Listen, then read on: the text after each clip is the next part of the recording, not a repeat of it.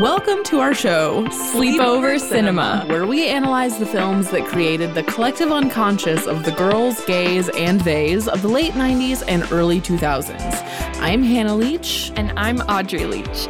We are the sister filmmaking duo, also known as Two Pink Pictures, and we haven't stopped thinking about these movies since we first saw them. We're going to explore the good, the bad, and the nonsensical of the very often made for TV movies that first inspired our love for film in an attempt to answer the question Are these movies actually good? And at the end of the day, do we really care if they are? Today we are talking about 2003's Uptown Girls. Are you really Tommy Gunn's daughter? I can't believe it. Molly Gunn was a rock and roll princess I'm a fan of your father's. Thanks. who led a charmed life. Is that? He was going to be my curry dinner one night. In a world It's like Uptown Girls, just kidding. I wish. Are you excited to be talking about Uptown Girls today? Yes, period. As we've discussed, I remember literally nothing about this movie. I think or I've, any of these movies. I feel like I've maybe seen this movie one or two times, and it was like when I was probably 12. I don't know why or how I've seen it way more than that. We didn't have it on DVD or anything. No. So I don't know why. Well, it will be a fun adventure for us. Yeah. Considering that I have no idea what we're going into. so we'll start with the facts about this movie. Uptown Girls premiered on August 15th, 2003, which I was shaking upon discovering that this movie premiered the same day as none other than the Cheetah Girls, which we talked about last time. Yeah. So uh, the impact of summer 2003 continues to be felt on this show. The waves are reverberating to this day. The shock waves. literally. Uh, and this movie was directed by Boz Yakin. Uh, he was also an executive producer on this movie, which I found interesting. So he, this guy, Mr. Yakin, I'm going to call him. He is a writer, director, producer, very like Hollywood man seeming person. He directed Remember the Titans, which I just want to clarify. Basically, don't all the remember movies I that. pick. What? I said I don't remember them. I don't remember them either. but the reason why I picked it and the thing I want to clarify is whenever I'm picking movies to like describe who these people are, I always just pick stuff that I know. So like, sorry world, the, this is these were the things I recognized out of his credits. Um, he directed Remember the Titans. He wrote Now You See Me, which I'm Oh. pretty sure is like that weird magician movie. It is. These both of these are incredibly off brand as it would seem, but Yeah, and he also clearly he he distinguished the market and he decided to go after it, you know, for this movie. for what? Now You See Me. No, for Uptown Girls cuz like clearly Oh, this yeah. isn't his like strength or necessarily his history and he's like, Yeah. "Oh, these are popular right now, let me do this." Right. Well, I also think that this happened before either of those other movies. Oh, yeah. Or it was like around the same couple years. So Yeah. who knows really like when production happened on which one. Yeah. He also wrote Dirty Dancing Havana Nights. What's I know what Dirty Dancing is, but what is that? I've as- never seen it. I just know that it came out when we were kids because I remember seeing ads for it a lot. So anyway, Mr. Yakin directed this. There are four writing credits for this film, which I was intrigued by because most of the other ones we've talked about have had one to two. Or if there's three, it's because it was like developed from a novel or something like that. Audrey's gasping. Do you know one of these people? No, no, no. I was looking at the bottom of the page. Oh, yeah. We will talk about that too. So, the writers for this film, we had Julia Dahl, who I put her name in bold because it seemed like she was the one who, like, has done the most. Mm-hmm. So she is known for Uptown Girls, um, but Hell yeah. also she wrote a bunch of Party of Five episodes and West Wing episodes. And for some reason, IMDb really wants us to know that she's five four because that was the only fun fact about her was that she was five four. Average height queen. That's short, isn't it? I thought five three was average. No, uh, Oh. five three is short. Five, yeah. Okay, well, basically, I'm average height queen. Either way. She's my height, so I guess that's. I mean, I'm five five, whatever. And then we had Mo Agrodnik. I honestly do recognize Doesn't that, that name. that name does seem familiar? But Yeah. so I had written down because on the internet it said that he teaches at NYU Film and TV, or that he did at some point. I feel like most film people have taught at NYU Yeah. Film and TV, At least as an adjunct or something. right? Uh, he also wrote and directed two other films, but literally his IMDb only had two other things on it. So that was interesting. Also very Tish. Uh, then we had Lisa Davidowitz. She wrote on a TV series, and that was it. It must not have been noteworthy because I didn't write it down what the name was. Oh, but she had a special thanks on this movie called A Price Above Rubies, which was the movie that the director seems to care about the most. Like in all of his bios, he was like, This is my movie. So Lisa must have some sort of tie to Boz. And then we have Allison Jacobs credited for the story. And this is the only thing that she's ever written. So maybe she's an author. She, but it didn't say anything about her being Oh. like a. So they probably I could just see this like she like sold the idea to like whoever do you know who produced this? I, I should know. I think it might be like Paramount, but let me double check. Like I could just see them like buying the idea from her and then literally reworkshopping the entire story. What's the point of doing that? From what I understand, big studios, they like to buy script ideas, even if they're just like seeds of ideas from writers so that they have kind of like a stock of ideas to pull from and and then they own them. Right. And, and that's Right. you know. I remember them telling us about that in dramatic writing, being like, if someone gets the rights to your play, they can't change a single word, but if someone buys your Yours. script, like you're kissing it goodbye forever. Yeah, like it sucks because a lot of times I feel like writers are they just need money, and so they're willing to like give a studio what they want, and then um, they lose the rights to That's that. sad. Yeah, The integrity of their story. yeah. Okay. We're just extrapolating though. I have no that sounds clue right, if that's what happened. So, the plot synopsis of Uptown Girls, the one that I'm about to read, was written by IMDb user Lindsay. And this is what it is. Audrey, do you want to read it actually? Molly Gunn, the freewheeling daughter of a deceased rock legend, is forced to get a job when her manager steals her money. okay. Manager.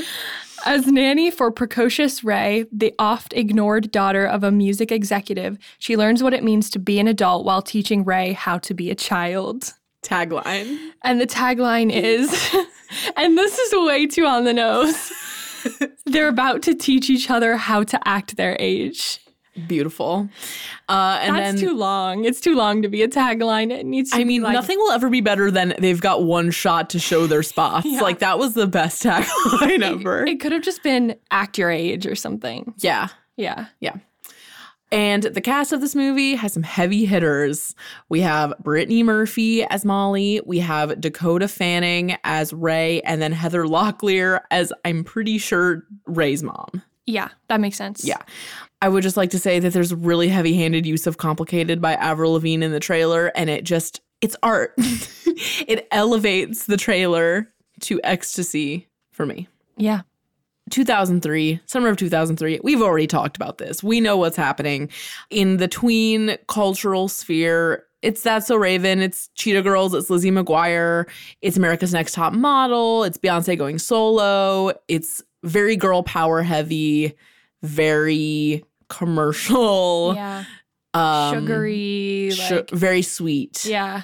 Bright. bright, fun. Yeah. funky. So instead of talking about the pop culture of the time, since we've already talked about it, I thought that it might be a little bit more worthwhile to talk about where stars Brittany Murphy and Dakota Fanning were in the arc of their careers when this movie was happening.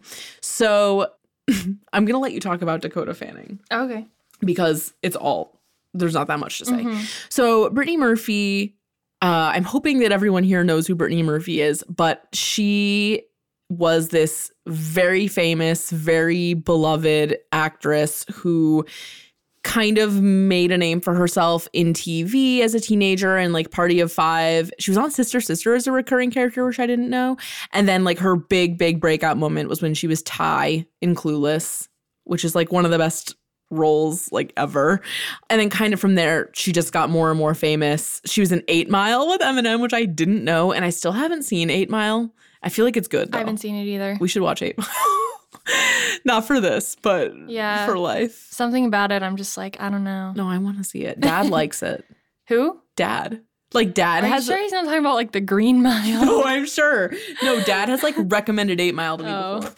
So she was in Eight Mile, and then she only got bigger from there. She was in Sin City, which was like a really big deal in 2005, and she was just like a very beloved starlet who really, really unfortunately passed away from like very vague and complicated causes on September 20th, 2009.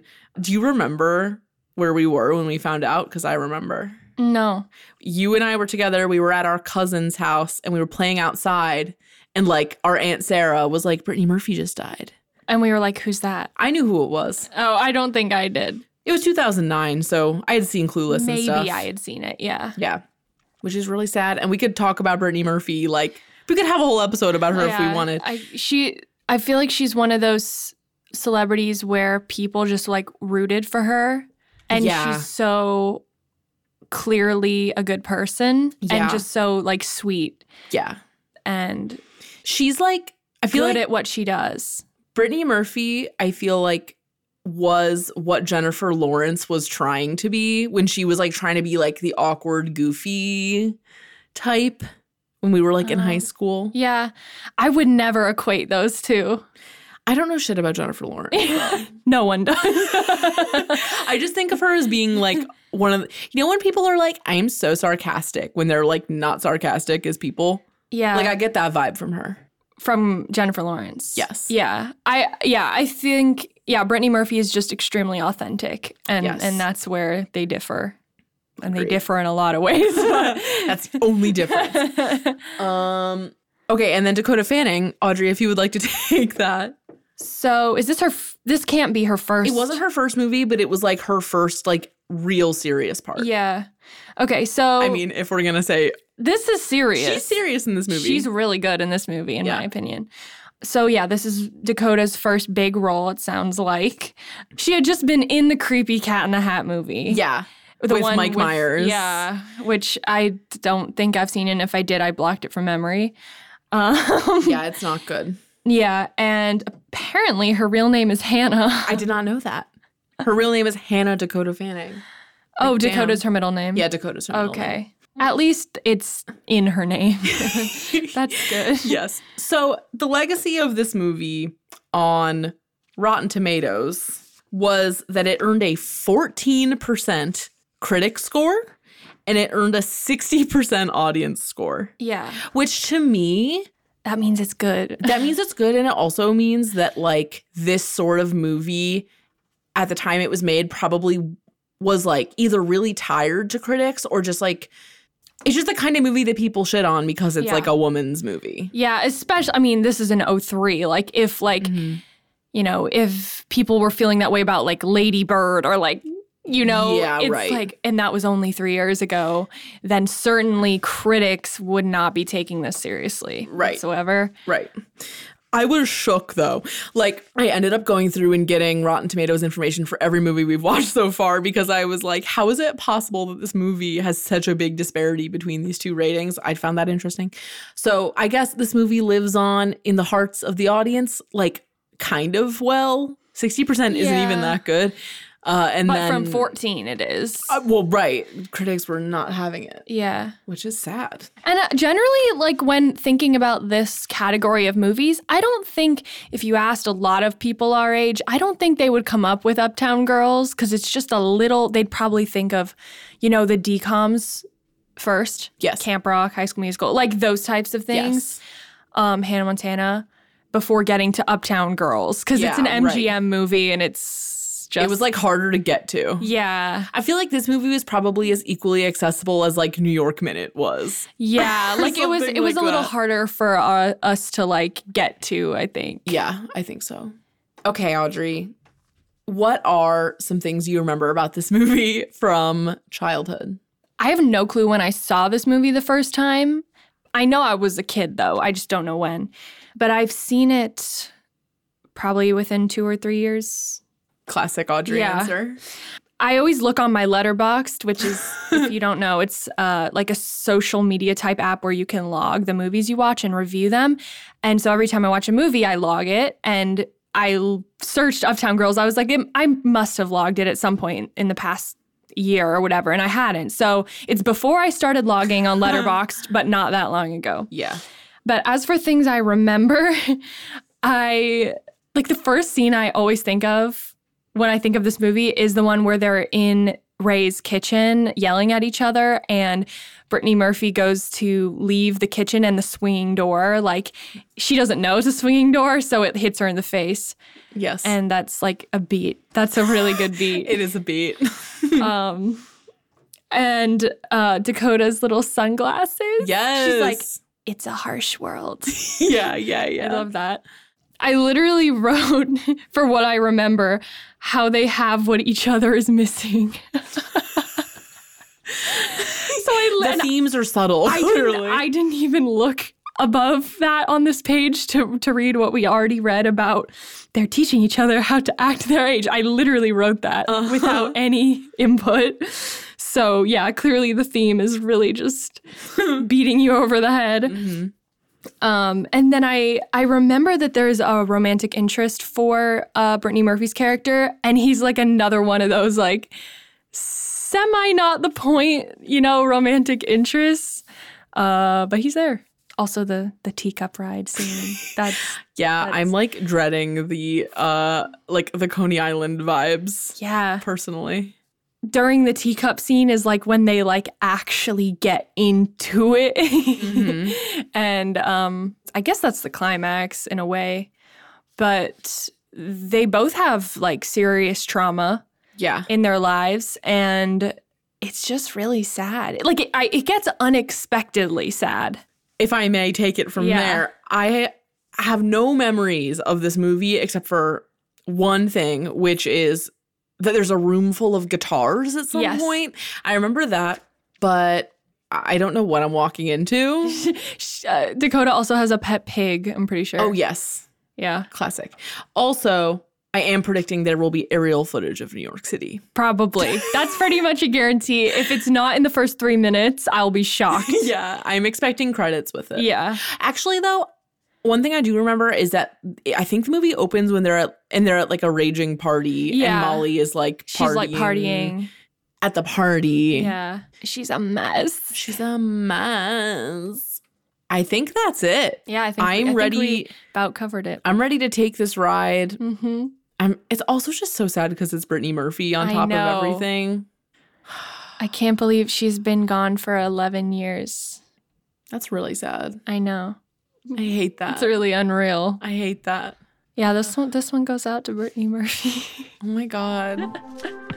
Seriously. I'm sure we'll talk about this Yeah. more later. Okay, Audrey.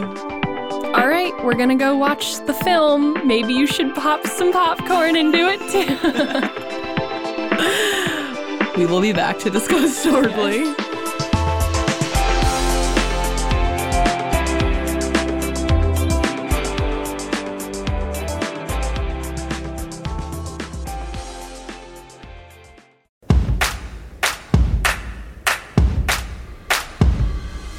We are gathered here today to give you permission to plan the wedding that you want.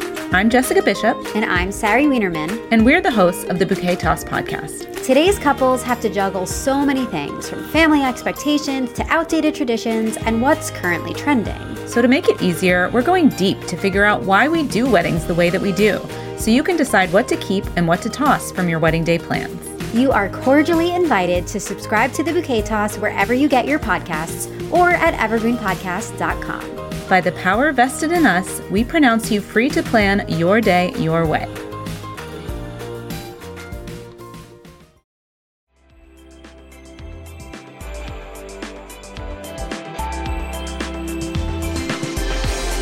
And we are back. we finished viewing Uptown Girls approximately Down, girl. 10 minutes ago. They never. This film never features the song Audrey just began to sing, and they also never say Uptown Girls, which I just realized. Or even uptown. They They, never never, say even say uptown. downtown. They don't. don't really They don't. refer to the directions. And I wonder, would anyone even know? Like, if you weren't from New York, like, if you had no experience with New York, like, you would never know what that even means. No, so it really doesn't matter. It's probably why they were like, eh, Eh, in what way? as Like, in like we whatever. don't need to include the directions in the dialogue. Yes, I suppose so. Yeah. Okay, so normally we go through our categories of what we didn't remember, what we did remember, plus many others. However, I didn't remember anything about this movie. So, at least for me, one of the categories has evolved into parts I appreciated. Yeah. um, but Audrey. Same actually. Oh, really? Yeah, because there I mean there's a lot of things I forgot, I guess, but it wasn't like important to me. It, Yes. it turned into more of an appreciation column. Right, right, Yeah. right. Okay, so l- should we go over the things we appreciated first? Sure. Okay, you go first. Well, after we finished watching, I pretty much looked up every crew member and was looking at their credits and whatnot. And we need to shout out the cinematographer Michael Ballhouse Okay. because he is the legend who shot Goodfellas, The Departed, Gangs of New York, and Dracula, um, which is obviously extremely well known work. And the fact that he fully went off for this movie is something I deeply appreciate. He would have already been, he was born in 1935. So he would have already been pretty old by the time this movie was shot. And the fact that he didn't look down upon it, you know, Mhm. I like that. I appreciate that too. Yeah. On a much less nuanced note, Brittany Murphy's hair looks amazing throughout this entire Yeah. movie. I was paying a lot of attention to her hair in this movie. Yeah, I was I was gonna shout out the editor, the wardrobe, Yes. uh, Sarah Edwards. yes. I actually have a story about wardrobe stuff too, which maybe I'll share it later. Okay. And um also this is like a random side note, but this would have been in the midst of the Sex and the City craze because that Mhm. started in 98, that show. And the best friend Ing reminds me a lot of Charlotte. Yes, I definitely see that. Yeah. And I feel like she was almost like modeled after Charlotte. Yeah, definitely. Like especially with like the very she even kind of looked like her. Yeah. She was like the blonde version of Charlotte. Yeah. It was very that. And she was like, This is my nice apartment that's very organized and we have activities and we aren't messy. Like that was her whole thing. Yeah, it was it was like the same character. Yeah. Also, w- we both had a moment where in like the first 10 minutes where there was an outdoor shot and we were both kind of looked at each other. We both looked at each other and were like, was this actually on location? And Yeah. the entire thing was.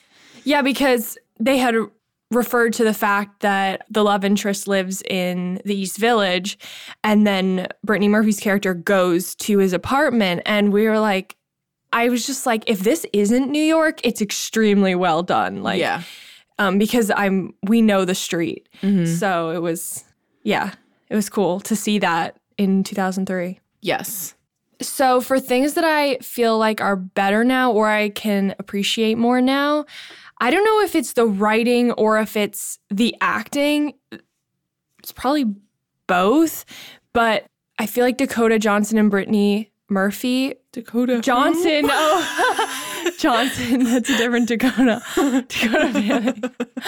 Dakota, I was reading about her earlier, so I feel like Dakota Fanning and Brittany Murphy were both portraying the type of person really well. Mhm. Like the writing might not be the most nuanced on the planet, but I do feel like it's pretty good. It's pretty Yeah. decent at like portraying the two-sidedness of like both of their characters. Yeah. Because, like, with Brittany Murphy, she's like crying in the bathtub to her friend, like, how do I get this guy to leave? Like, I just want him to leave. And then as soon as he's like, I'm leaving, Uh-huh. she's a mess. Yeah, I had written a bunch about that too. Yeah. Like I feel like I always love seeing characters that are like that, especially women that are like super illogical like with the way that they conduct their relationships. Like I Mhm. feel like so many woman characters are like very intuitive and like when it comes to relationships and like making good choices, or making choices that are at least consistent. It makes sense. I thought that that thing in the beginning where she was like, I need him to leave. And then he leaves. And she's like, I'm going to die if you leave. Yeah. Was really interesting. hmm I like that. Me too. And um, obviously, then it's like showing her like abandonment issues. Yes. And and the same goes for Ray. But theirs manifest in such yeah, they different just ways. manifest in like opposite ways. Yeah. And you can slowly see over the course of the film too, like them picking up traits of each other Yeah. and like loosening up in certain ways and then like becoming more mature in other ways. Yes. So I think it's pretty well written for being a four person script. It really is a four character. Well, that's five. Well, no, I Oh, meant you mean like with the, the writers. writers. Yeah. Like it's Yeah. a miracle it came out this well Yeah. for having so many writers. I have some like writerly notes that I want to talk about in the parts that are worse now. Mhm. Um, but I think in general it was pretty good. And speaking of it being pretty good, there were actually some pretty funny lines yeah, because Brittany Murphy is funny. yeah, I was imagining all the different pairings that this movie could have supported, and I was like, thank God that this is the one they went it with. was so right. yeah, because if Dakota Fanning wasn't as good as she was, this movie would have been like trash. Mhm. She was amazing. in Yeah, this movie. she's amazing and so cute. She's so cute, but so like respectable at Yeah. the same time. It's so weird. yeah, they have amazing chemistry. Yeah, they do. Like I fully believe it. You know. Yeah, I was looking up interviews earlier today of I was trying to find one of the two of them together, but they didn't really exist.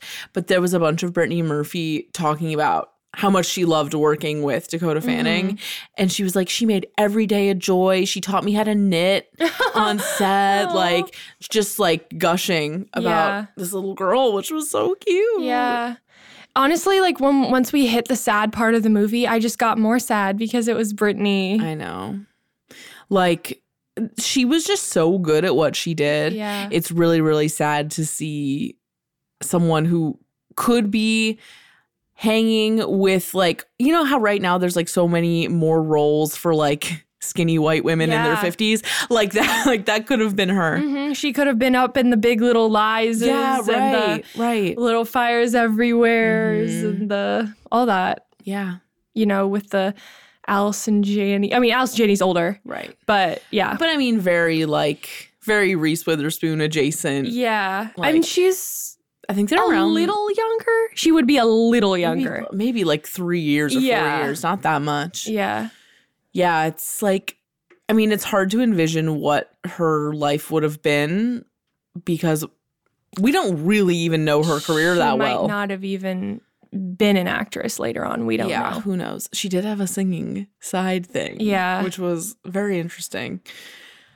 There's so much we could say about her and we'll come back to her, but um do you have more things that you I was noticing how well edited a lot of the music cuts were. I don't know if that's too like nerdy. No, you should Um you should say a little bit about that. well like there would be uh, we've discussed diegetic and non-diegetic before. it always comes up, but like something would happen in the scene where Molly is stressed or she's like down, she's like doom spiraling Mhm. and then um DS Ray started playing within at the tail end of that scene and then it cuts to the next scene where that song is actually playing in Ray's room. yeah. It's Just like v- good, clever stuff like that. I always appreciate that. Yeah, definitely.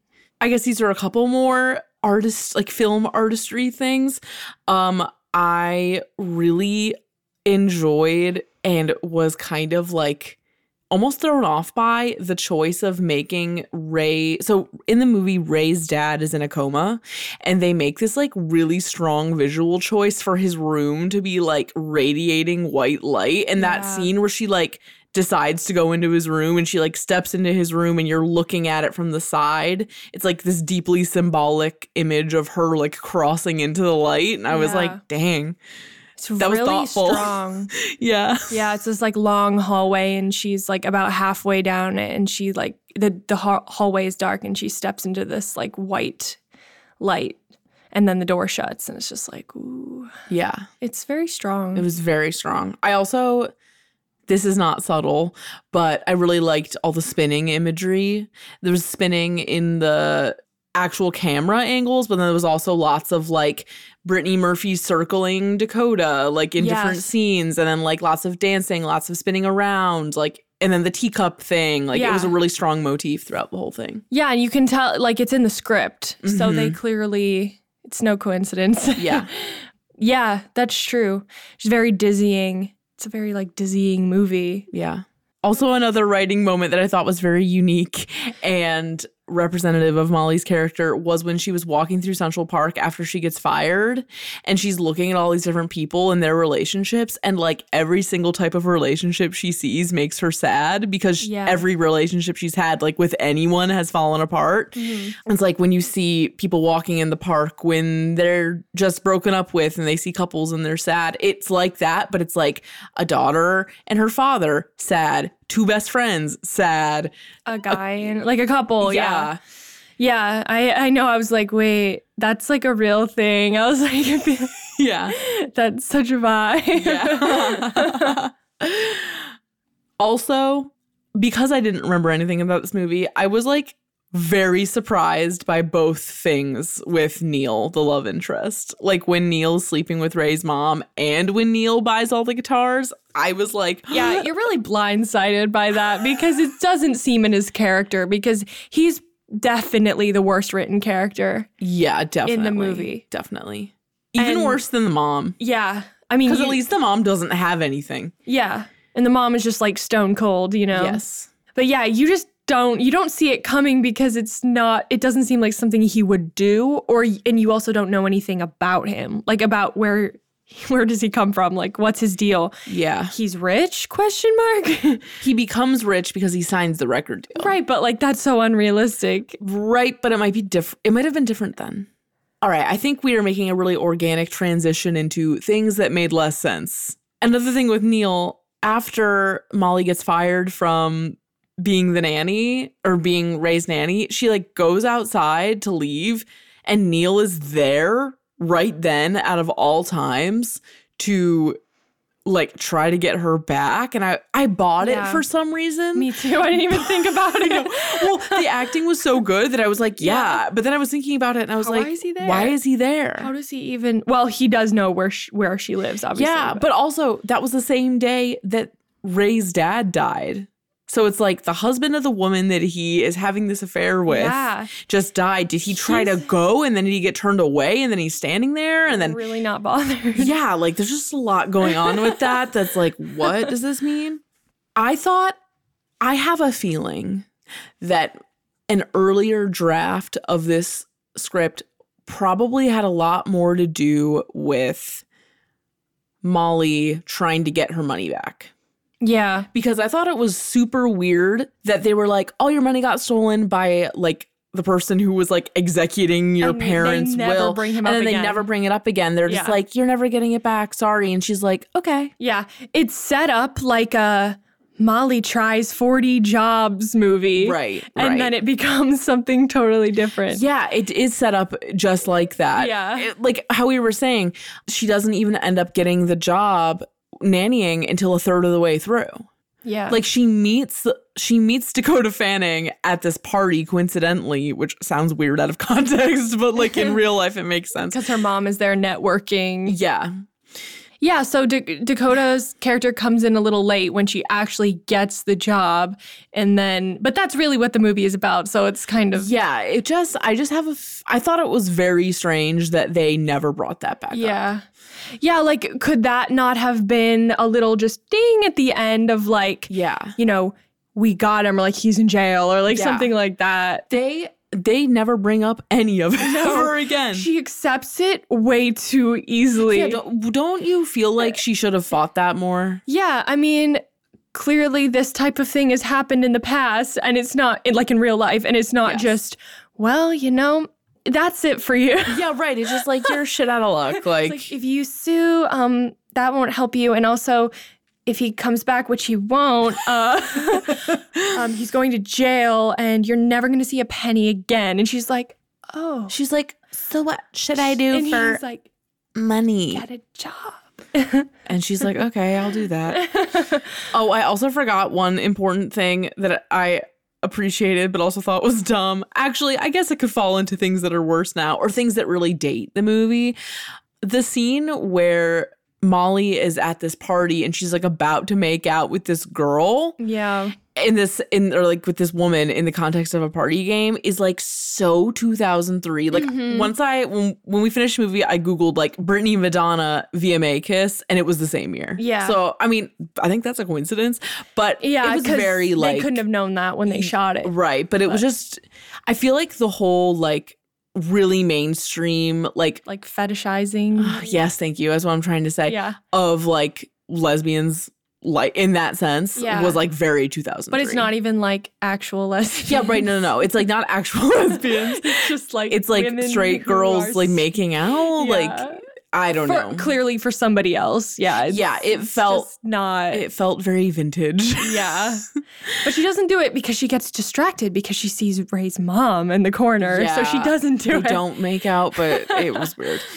Um, I also thought that it was very strange that after Ray's dad dies and after Molly gets fired and whatever, when they're at the dance recital near the end, that Ray's mom is suddenly not an absentee mom. Yeah, she's just doing her tutu. I and was you're like, wait, and the pig is there, and you're like, Oh, we haven't even talked about the pig. yeah, The pig is a good addition to this movie, though. yeah.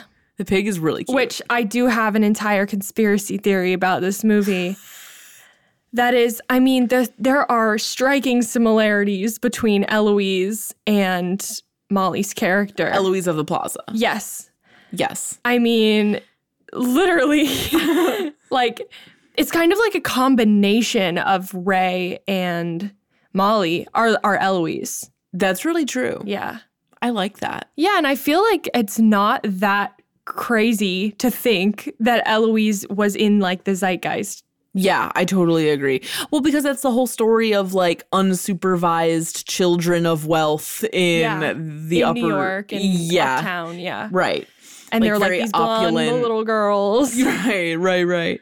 And that actually ties into another thing that I wrote, which is I kind of wanted more detail about like both Mo- like Molly and Ray's lives. Like I thought it was weird that we never found out whether Molly had a nanny or not.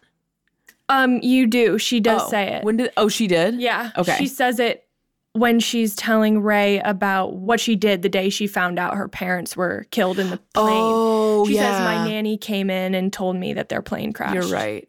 Well, okay. Even with that being said, I still kind of wish that I had known more about her relationship with her nanny. 'cause Yeah. It's very relevant to the story. Yeah. And also, like, was Ray's dad her advocate parent? Because her mom is really absentee. Like, was her dad her person? We never really get to know. You never know. And you also get no hint of what Ray's parents' relationship was like. Yeah. I feel like it was probably really good. Yeah, but her mom is just so like, Her mom's not handling Detached. Her mom's not handling things well. Clearly. no. I also felt like there were some missed opportunities in the script with like the specificities of nannying. Like Mm-hmm. I kind of wish that there was more details as personally as someone who's nannied for a lot of rich people in New York, like I kind of just wish there was like 10% more detail about stuff. Like Yeah. what do they eat? I know they have help, but still like I kind of wanted more of a World Uh, view building. yes, world building and like what's their routine? Like we know she has ballet, but like what other Yeah. really particular things? And we kind of get that at the beginning when she's like, I need to take my drug by this time. Yeah. And then that kind of goes away. Yeah, because like, I mean, this movie's one, a tight one hour and 32 minutes. They have a lot to accomplish in that time. Yeah. But So- why? But the beginning is so w- weird for having such a little time. I like the beginning, Yeah. but still. Yeah. It's a, it's a sl- kind of a slow start and then it gets really fast. Yeah. Literally only because the acting is so good, Yeah. it like never feels unnatural. Yeah, they did a good, probably the acting is what made it seem natural, but it sort of felt like a natural progression of a relationship between Ray and Molly. Yeah, they also had that really long, really effective montage, which I yeah. think did a lot. It did a lot in a short amount of time. Also, the ending was extremely abrupt. Okay. Is it diegetic or is it non-diegetic? What happened at the end? Because it's the th- it's, happening in real it's life. diegetic. So it's diegetic. Yeah. For some reason, those definitions never stick in my head. There's this You could say- diegetic. you could say to yourself, it's non diegetic if it's not in the movie, okay, got it. like If it's not in the movie. IRL. Yeah. Yeah. Okay. I like that. so there's this diegetic dance recital moment with all these guitars. And it's because the guy that was sleeping with Molly bought her dad's guitar collection. it's like this very weird ending. And then you just like, it's like, when did they have the time to plan this? yeah, right. like, Oh, I, f- I forgot. they never even address the triangle between Ray's mother, Neil, and Molly. Yeah, they never even address that. It doesn't even get any Also- airtime. It gets no airtime. I did forget to say though, I was very touched by the fact that Molly organically finds the thing that she's good at. yeah. That was really well done. And like, th- m- really, yeah, really organically. Like, Yeah. th- not Through- forced. It was like thr basically what happens is Molly says she doesn't have any skill that she's good at, and she throughout the movie has been obsessively wearing this guy's jacket that she's like borrowing or like stole after they slept together or something. And she accidentally sets it on fire, and then she fixes it up to like Try make to hide it. yeah, to try to hide it, but it ends up looking really, really cool. And then the guy wears it in his music video, and then everyone's like, "Molly, can you make me one of those jackets?" Yeah. And I love that it was like her weird obsession with the guy that like created her discovering this thing that she was good at. Yeah. That I, was- I, I like just- that too. I just bought it. yeah. But like when I say it that way, it sounds so contrived. Like it sounds so dumb. But when you see it when in you the movie, see Brittany Murphy do it, it's Yeah. just like, yeah. It's like, yeah, that is what you're good at. yes, bitch, Get your line that coin. jacket. Line that jacket with some like cow print. How dated is this movie? Slash, what problematic elements are there? I kind of feel like there was really only one truly noteworthy problematic thing, which th- there was just like some weird stuff about Indian people. Yeah. Like there was, and they came in with the Egyptian music as well. That's less because it was about sheets, but There was Those- just it some was weird, weird. like super, like we're talking about Egyptian cotton sheets, so we're gonna play like, like- Egyptian sounding music. yeah, like walk like an Egyptian. Yeah. Like it was just, and then like they're all the characters are white and Brittany Very rich. Murphy's what? And very rich. Yeah, there were also like a couple throwaway lines that were just like. 10% too much for now. Like when she was like, This is the kind of music you slit your wrists to. Oh, and yeah. just stuff like that, where it's like, You wouldn't say that now, but like, sure, I guess. kind of humorous, I Yeah. guess, for that time. Right. but- Okay. Is this movie still good? I mean, I think so. I think it's there's still a lot to enjoy in it, and like the humor pretty much holds up, Yeah. and the um like emotional stakes of it, I think hold up too. I think so. I think there were some parts of the interactions with Molly and Ray that were a little bit weird. Like when Molly was crying on her and stuff, I was like, I don't Yeah. know about Well, that. I feel like the messiness of that is like I appreciate that it's m- not perfect. It's like, you know, the way that they're treating each other, it's not perfect. It's just how it's going down. yeah, like, that's true. Like literally, Ray slaps her twice, and then Molly slaps her back. I'm like, this is a child. yeah, they do. They're like you just slapped a child. that's a good point though yeah, about it not being perfect. Like everyone is so messy, yeah, but especially them. yeah. But I feel like they are they're learning so much from each other, even though it's like not a model relationship. Yeah, definitely. It's also noteworthy to backtrack and be like, we're giving it a lot of room. Like if it was a if it was a movie about like an abusive couple, we wouldn't be like, but they're learning Yeah. from each other. Like Yeah. this is like a very particular kind of like the way you would like smack your sibling or Yeah, something. it's It's, not very you're not like sisterly. smacking the shit out of each No, other. it's light. It was pretty light, it but was pretty light. also But they're not sisters. no. So it is different. yeah, And one of them's supposed to be a caretaker. yeah. But like But clearly, But like, who's really the like the caretaker? child is the adult. who's the child? Mhm. um, Yeah, we're really giving. Yeah, don't think we're like, you know what? It's fine that she slapped this shit. it's it's fine that Brittany Murphy slapped the shit out of Dakota Fanning at Coney We Island. support it. yeah. Um, I really have two thoughts about my final statement kind of on the movie. The first thing is my initial thought was I don't see why kids would like this movie. Yeah, no.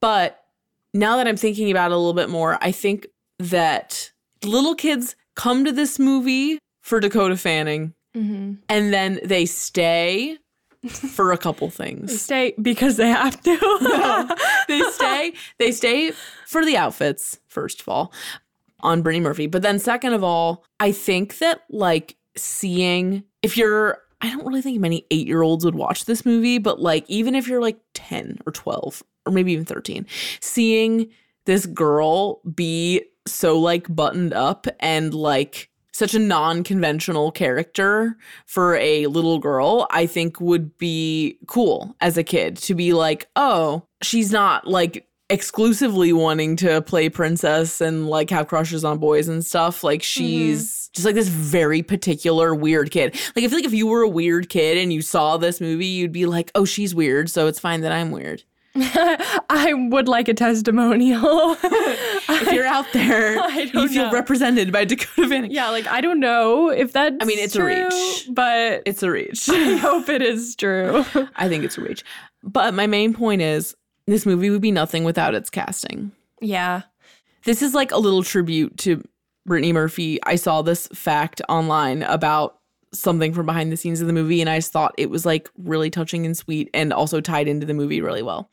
So, in this first scene where Molly goes to pick up Ray, she's wearing this denim overall outfit. dress. It's like an overall dress It's thing. like the top half is overalls and the bottom is a dress. Yeah, I actually think it's like culottes or something, but it doesn't really matter. Here. But basically, I'm just going to read you what this says. The denim dress Molly wears when picking Ray up from school for the first time is a vintage dress from the 70s that belonged to the costume designer's sister, Kate, when she was 12, that had been hand customized by a babysitter. The name Kate was bedazzled on the back of the dress, but Brittany Murphy opted to wear a backpack to cover it up rather than ruin the history of the dress by removing the name. The name can still be seen briefly a few scenes later. Oh, I even noticed the backpack too. I was like, oh, that's a cute backpack. Yeah. Isn't that like really that's cute? so nice. that feels very, it feels very true to the feeling that people have about her. yeah. And also, I think it's a really sweet sign of respect to like the sacred relationship of babysitters and k- their kids that they watch. Yeah. Like everyone has a babysitter that they can think of where they're like, oh, that was a cool person who watched me. Like, I feel, well, not everyone, No. but I feel like, especially for little girls, it's kind of a thing. Like, I've had a lot of very emotionally rich relationships with kids that I've nannied before, especially little girls, um, just because it's like fun and you feel like you're this cool, like mentor to them. And I just appreciated that this movie respected that kind of dynamic. So yeah, much. you don't see that very often. Yeah. And Brittany Murphy would be the best babysitter of all time. Yeah, like hands down. Like if I was a casting director and someone was like, "Okay, who's like the cool Manhattan nanny at, at that time?" I'd be like, "Yeah, Yeah. Brittany Murphy." You would definitely buy it. yeah. I'm glad this movie exists and that she was in it. Yeah, definitely. I feel like this movie really captures like the funness of her super Yeah. well, kind of in a similar way to Clueless. Like she didn't take herself super seriously. No. And like sh- she just lifts you up in this movie. It's so Yeah. it's so heartwarming to see her just like goofing around so much. Mhm. So in the end, this movie I do not remember anything and I really heavily enjoyed my viewing of it today. Yeah, I mean, obviously, I still had it semi fresh in my mind, but it is, it's always a bit of a tearjerker for me. But I also cry at everything. so I cry at literally every movie we're going to talk about, except for like maybe two or three are tearjerkers for me. So Yeah. Well, I can't wait to see which one makes you cry next. pretty much a guarantee. So, all right, well. We hope you enjoyed this. I hope you watched the movie. Um, Me too. and if you didn't, uh, I would suggest that you rewatch it or watch it for the first time. I think there's a lot to be taken from it, even Yeah. in 2020. Just a fun time as Agreed. well. So we will catch you on the flip side. Bye. Bye. You You can find more from us at evergreenpodcast.com slash sleepover dash cinema and keep up with our latest creative projects at tupingpictures.com. We're on Instagram and Twitter at tupingpictures and would love to hear from you there. And if you like the show, if it brings back evocative memories of childhood or tweendom or babysitting, share an episode of your choice with your friends. And maybe even leave us an iTunes review telling us what movie you'd like to see us cover next. Sleepover Cinema is a production of Evergreen Podcasts and is edited and produced by me, Hannah Ray Leach. Special thanks to mixing engineer Sean Rule Hoffman and executive producers Michael D'Aloia and David Moss. Our show music is by Josh Perlman Hall. We'll chat again soon. Bye. Um Somebody come get her. I need to adjust the tripod again. I'm sorry for stabbing you. You've watched them in unforgettable adventures, love affairs, and tragedies. Now it's time to hear their own remarkable stories.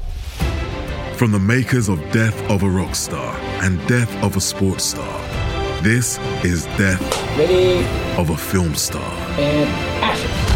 Starring Heath Ledger, Marilyn Monroe, Chadwick Boseman, Robin Williams, Carrie Fisher, and Bruce Lee. Search for Death of a Film Star in your podcast app. You've seen them tell stories. Now it's time to tell theirs.